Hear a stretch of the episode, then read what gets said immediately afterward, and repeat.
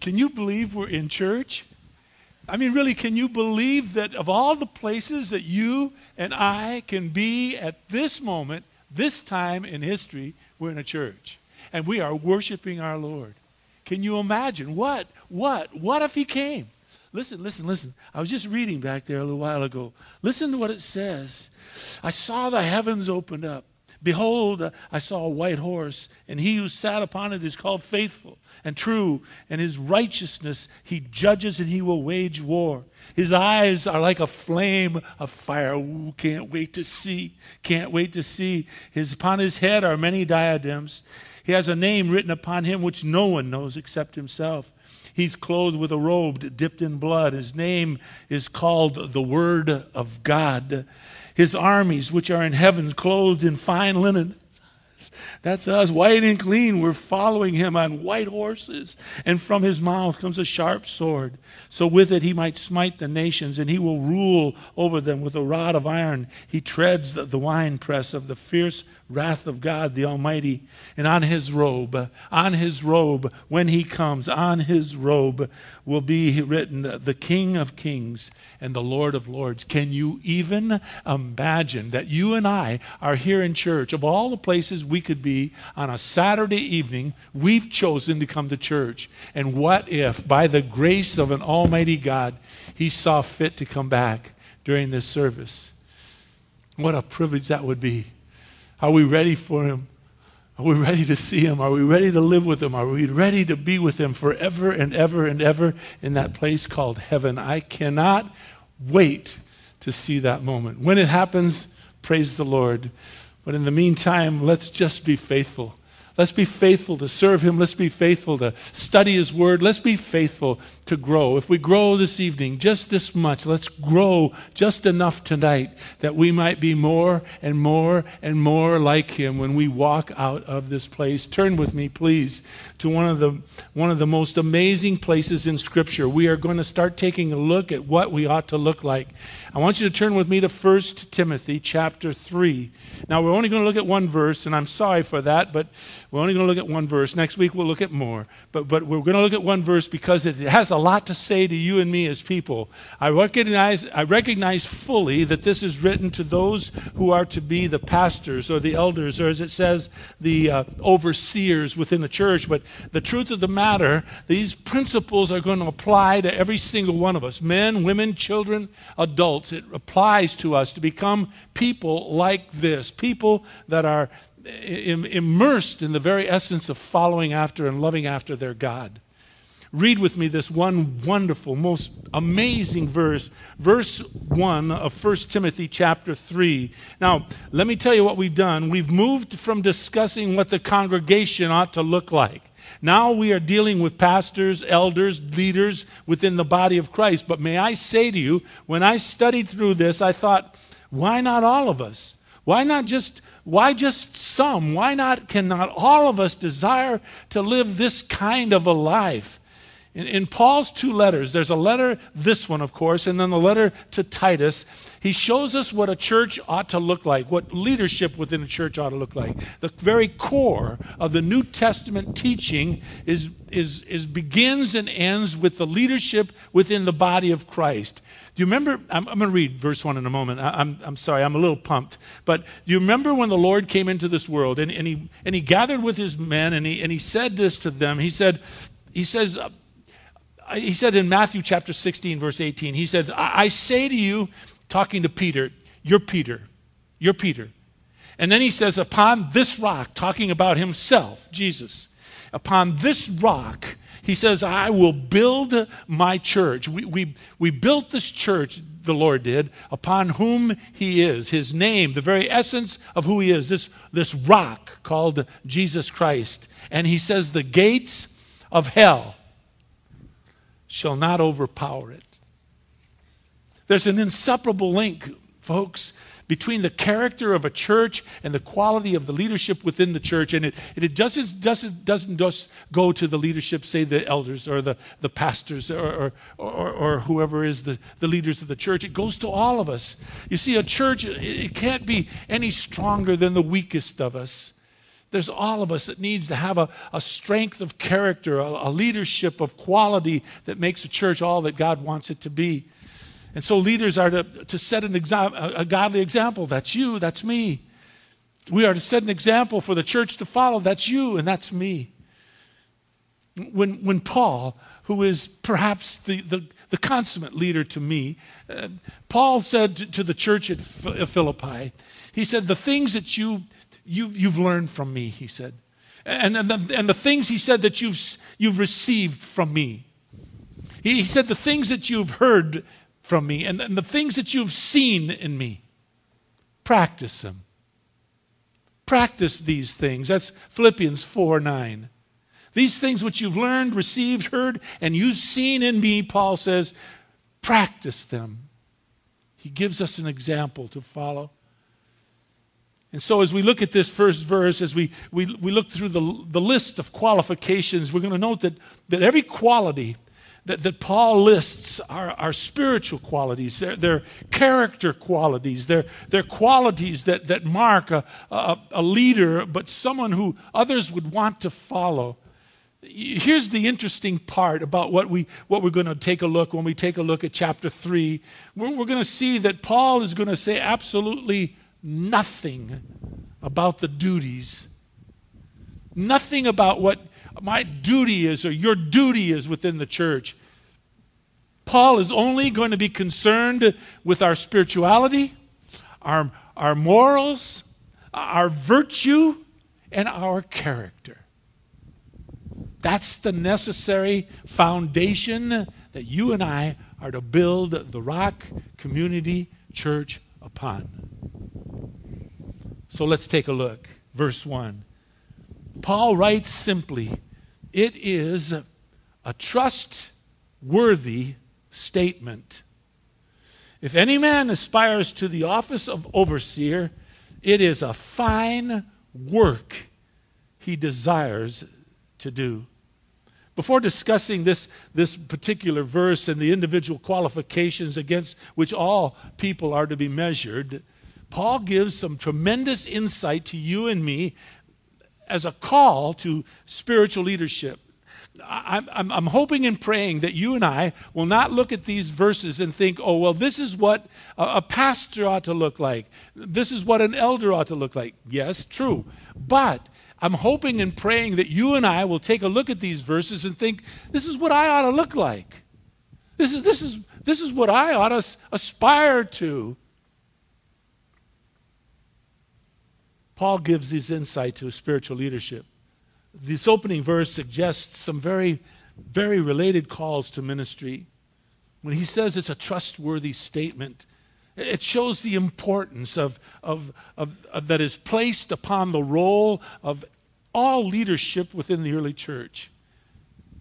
It was then and it is now a very serious and sacred trust. It is a trust worthy statement. It's a very sacred trust that we, that we become the men, the women, the people of God that God's called us to become before each other, but more importantly, before God. I was asked a very, I was very, I was, I was asked a very pertinent, very, very, uh, uh, I guess, important question this this this week. Um, I was in a situation where I, I was, I was being asked some questions, and someone asked me a, a, a question, and, and, and, and, this person was in charge of the, the meeting, and I, I sat there for a moment, and he looked like, Do you know the answer? And uh,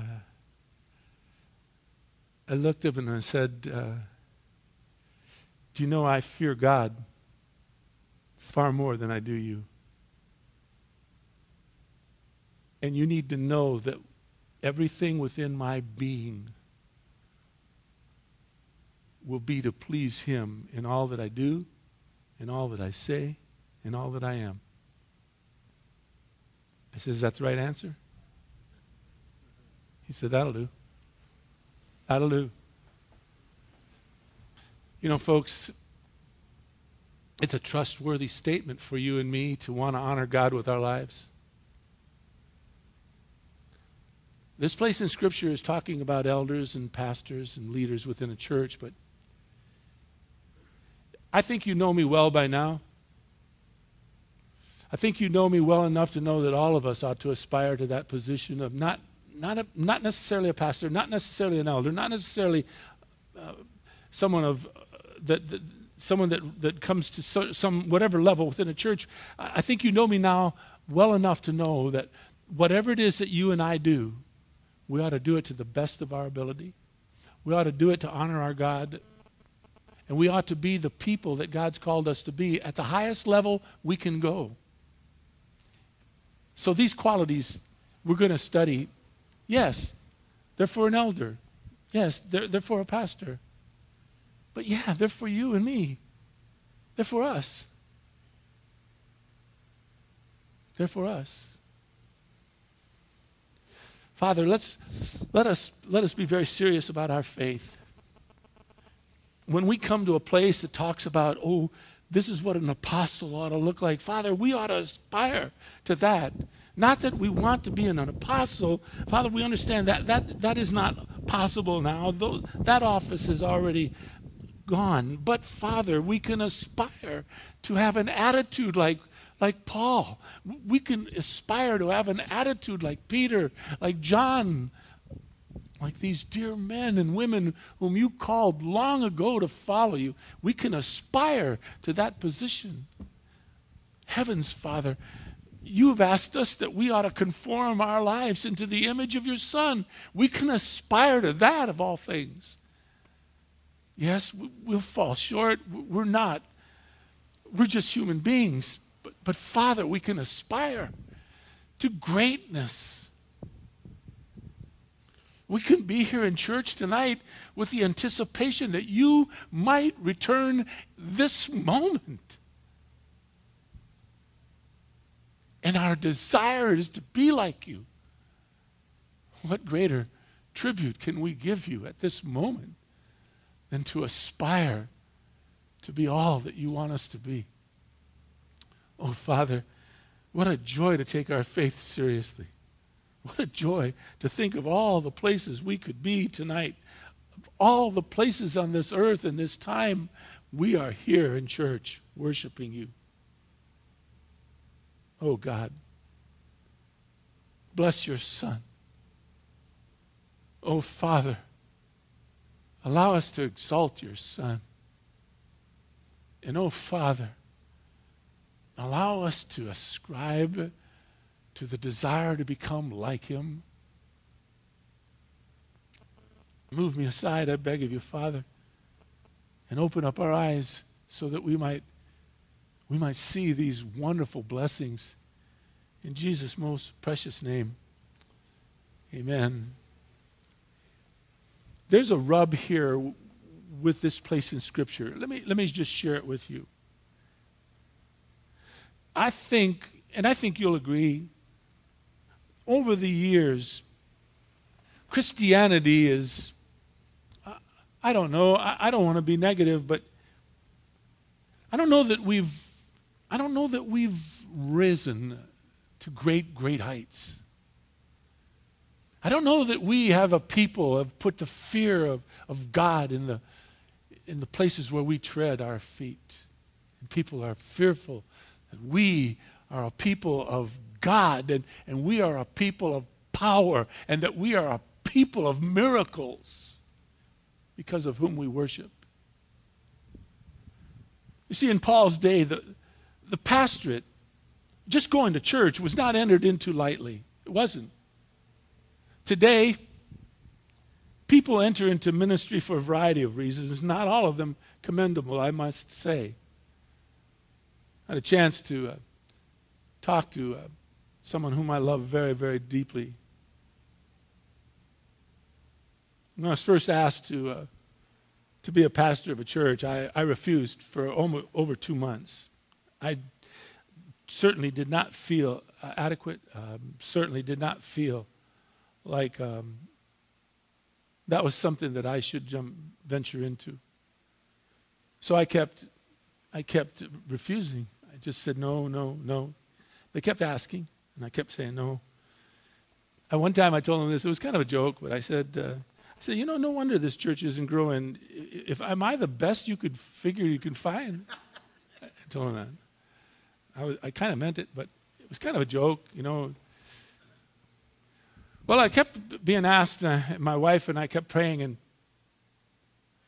she said, You ought to go talk to um, that man you love so much. So I called up that man I loved so much. His name was Chuck Swindoll. Ever hear of him? As a preacher. We became friends. He had done a couple of chapels for me for uh, baseball and football, and so we became friends. This is uh, after they had been asking me a couple months, and so I wanted to just hear what he had to say.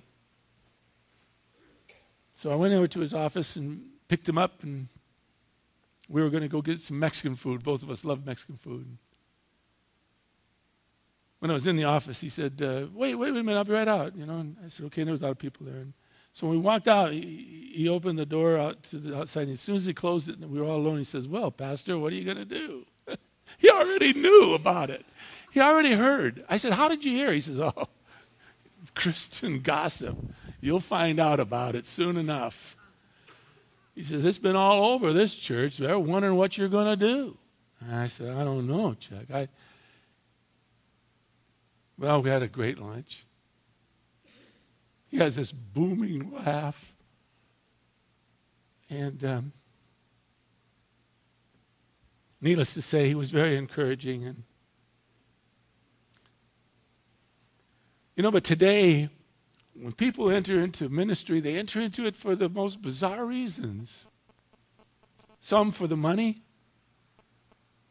others for job security, prestige, respect, privilege of working with other Christians in a Christian atmosphere, and, and many other unacceptable motivations. In the early church, however, though, when Paul says it is a trustworthy statement. If you aspire, it is a fine work that you aspire for. In the early church, though, the, the conditions were very different. Almost wish it was like this more today. Number one, there was very little money to be made. In fact, Paul and, and many of them often needed outside jobs. Paul was a tent maker, you know. Therefore, the ministry was not considered a, a position of prestige. On the contrary, some Christians, especially pastors, were considered outcasts within the community. Do, do you, do, do, turn, please. Hold, hold your place here. Look at 2 Corinthians. 2 Corinthians just to the left, just a little bit. You'll go past what uh, Thessalonians and Colossians, Ephesians, and you'll come to 2 Corinthians. Look at 2 Corinthians chapter 11. It's really a, a, it's worthy of your reading sometime just to kind of kind of go over it. Look what Paul went through to be a pastor, to be a, a follower. Let's, let's not call it a pastor. I thought that's, that's a misstatement. Let's see what he went through to be a follower of Jesus Christ. Just like you, just like me. I'm just going to read to you three verses. You can read the rest when you have time. 2 Corinthians chapter 11, did I tell you? Verse 24. Five times, Paul says, five times I received from the Jews 39 lashes. Five times. Five times he was beaten almost to death. You know why they didn't give him 40 lashes? You know they gave our Lord 40. You know why? They felt that anything over 39 lashes would kill a person. So they, they took him right to the brink of death. Five times I received 39 lashes. Verse 25, three times he says I was beaten with rods. Once he says I was stoned. Three times I was shipwrecked. A day and a night spent in the deep, he said. Can you imagine? I can't. But I think one of the telltale uh, signs of someone in ministry is in verse 28, whether it be you or me or whomever. Verse 28 says, apart from such external things like beaten, okay, I've been beaten. I've been beaten fine. But apart from those external things, he says, there is this daily pressure that falls upon me. My concern for all the churches. You see, ladies and gentlemen, since the church was a frequent target of persecution, and those who were in the leadership roles often risked their lives as they served their Lord and their Savior. Turn back, please, to 1 Timothy, but l- listen while I read through some verses. You, you can look at them later if you wish. It's 1 Thessalonians chapter 5 and Hebrews chapter uh, 3, or 13, I should say, excuse me. In 1 Thessalonians, we are told, We request this of you, brethren. Appreciate those who diligently labor among you and have charge over you who, who would have charge over you in the Lord and who give you instruction. Verse 13 Esteem them highly in love because of their work. Live in peace with one another. Similar vein, the writer of Hebrews exhorted the church members by saying, Obey your leaders and submit to them. It's, why? The writer says, Because they keep watch over your soul Uh, they, they keep watch over your soul as those who are going to give an account. Account to who? Account to who? Account to who? Who, who, who are you and I going to give an account to one day? To God. That's why we live. That's why when that guy asked me a question, and, and I don't know if he was trying to stump me, I, I, really don't know what he was trying to do. That's why I said to him, You know, I, I fear God far greater than I do you. I live to please my God in all that I do, in all that I say, in all that I am.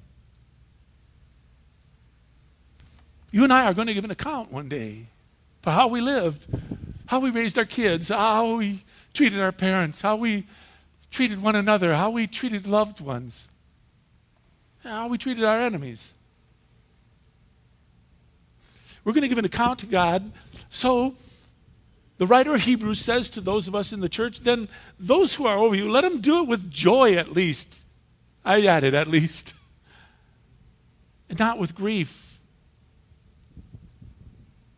To do so, he says, would be un- unprofitable for you. In other words, don't cause them grief.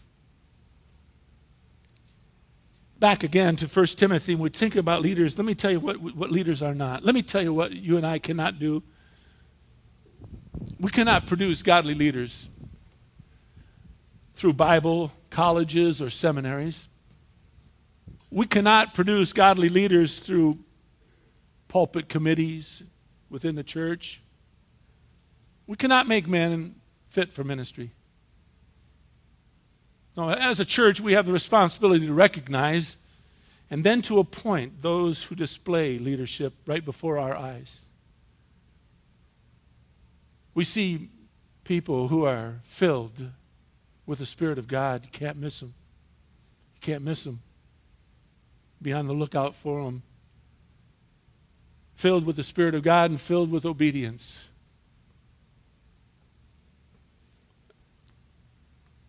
I'm looking at some here in this church right now that I've already appointed, whether they know it or not that I've already laid my hands, so to speak, upon them, whether they know it or not. Young men who I believe are godly men, older men who I believe are godly men, men who have an integral part in growing this church and men who are filled with the Spirit of God. But I'll tell you the truth, only the Holy Spirit can do what we're talking about here. Only the, only the, the Spirit, Holy Spirit, can really produce true spiritual leaders. My days in ministry have been now since 86, I guess. No, before that, but in church, 86. Gosh, more than a few years. In my days in ministry, I've seen men whom I've known for years melt, melt, melt under the pressure. Finally, being told, no, no, no, you can't do that. Or asked to do something that they don't wish to do. They don't want to do that and suddenly rebel.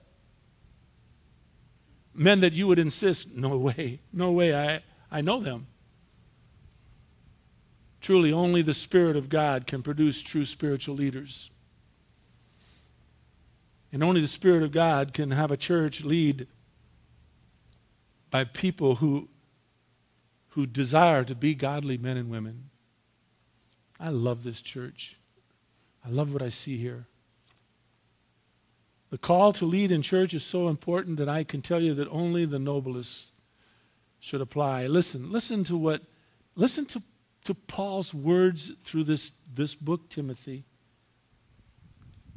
And listen to this and, and, and shudder for a moment, if you would.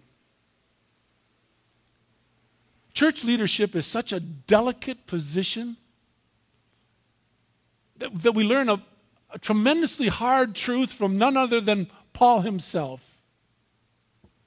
Even under his amazing leadership, Paul, the Apostle Paul, the church at Ephesus, founded by him, he ministered there, we are told in the book of Acts, the 20th chapter, the 31st verse. He ministered there for three, day, three years. Listen to what he says.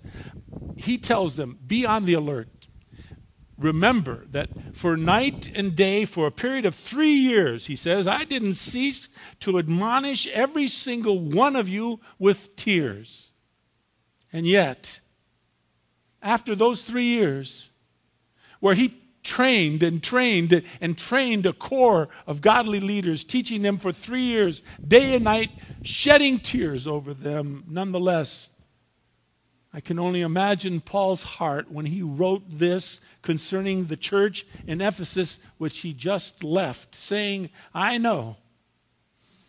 In Acts chapter 20, verse 29 and 30, I know that after my departure, he says, savage wolves uh, are going to come in among you and not spare the flock. And from your own self, he says, men are going to arise speaking perverse things to draw away the disciples after themselves. Listen, if it happens to Paul, it's going to happen to the best of the best of us. Verse 1, critical to a church, is, is who is an overseer? What does that mean, a, a, a pastor? It's called by, th- that title is called by, by different names. I'll give you a few names. I'll give you about four or five of them, but I'll give you one name that you ought never call anybody. Some are called a presbyter, some are called an elder, some are called a pastor, a shepherd. Others are called a bishop, others are called an overseer or a minister. But of all the titles that you and I ought never to call a, a man who is ministering is reverend. We ought not ever call anyone reverend.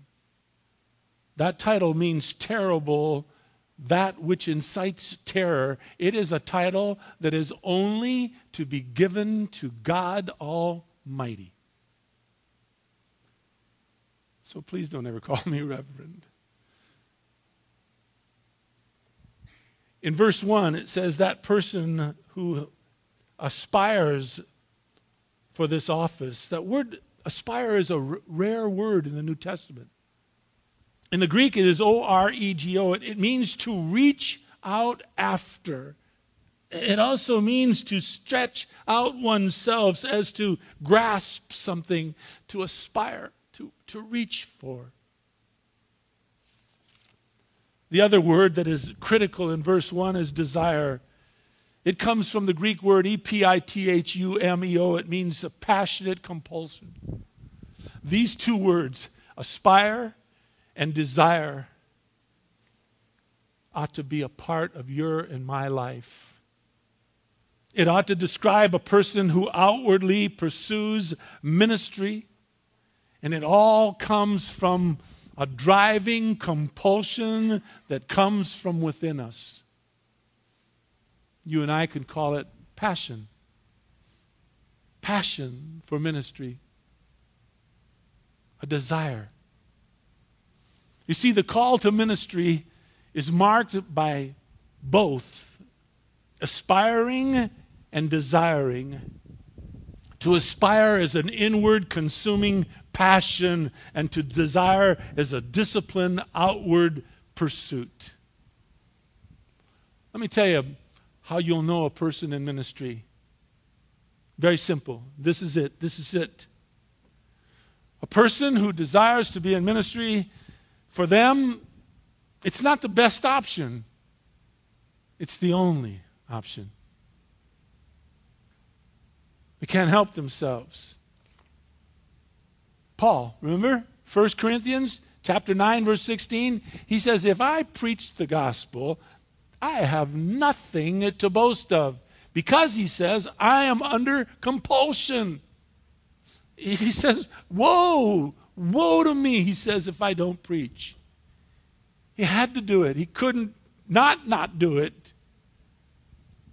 The church must be led by men and women of passion, men who uh, and women who are compelled, men and women who aspire and desire, who have not only this outward desire, but this passion that comes from somewhere with, within them.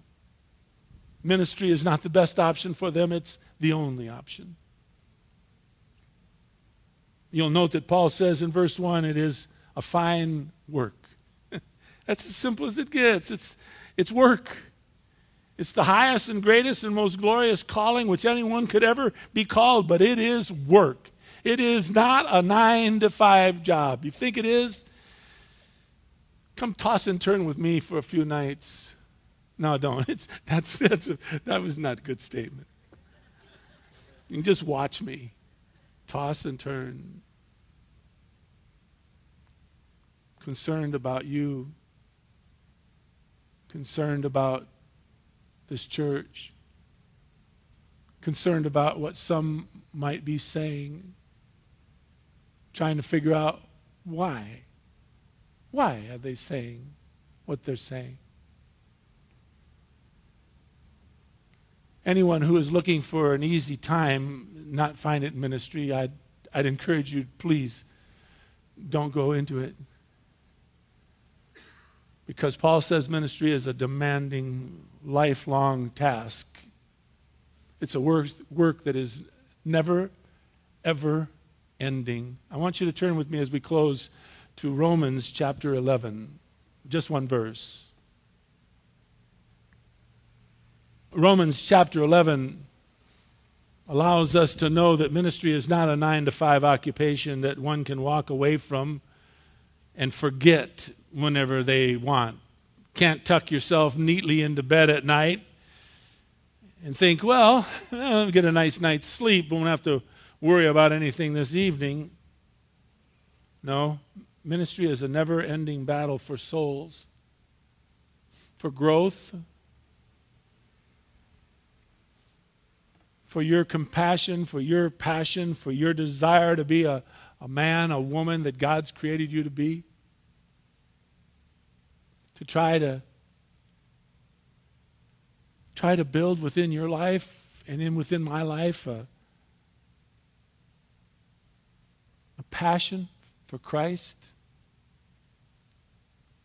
How do I, a frail, frail, frail human being, motivate you to be a woman of God, a man of God? How do I find that? By the grace of God, I, I don't have to. By the grace of God, if I'll preach to Him, He'll give it to you. But ministry is a lifelong passion, folks. It is never ending. Romans chapter 11, verse 29. You might want to underline it. The gifts and the calling of God are what? You can't say, Ooh, thanks. Um, I don't want it. Here. Here. Take it. No, John, it's irrevocable.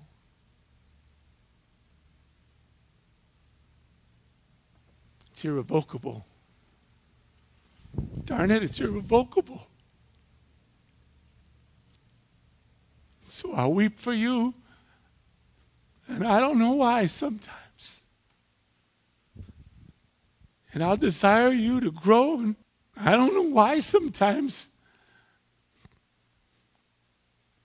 I want this place to be so much more. I don't know why sometimes. Why do I toss and turn? Do you?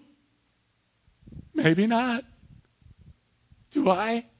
Bet your life.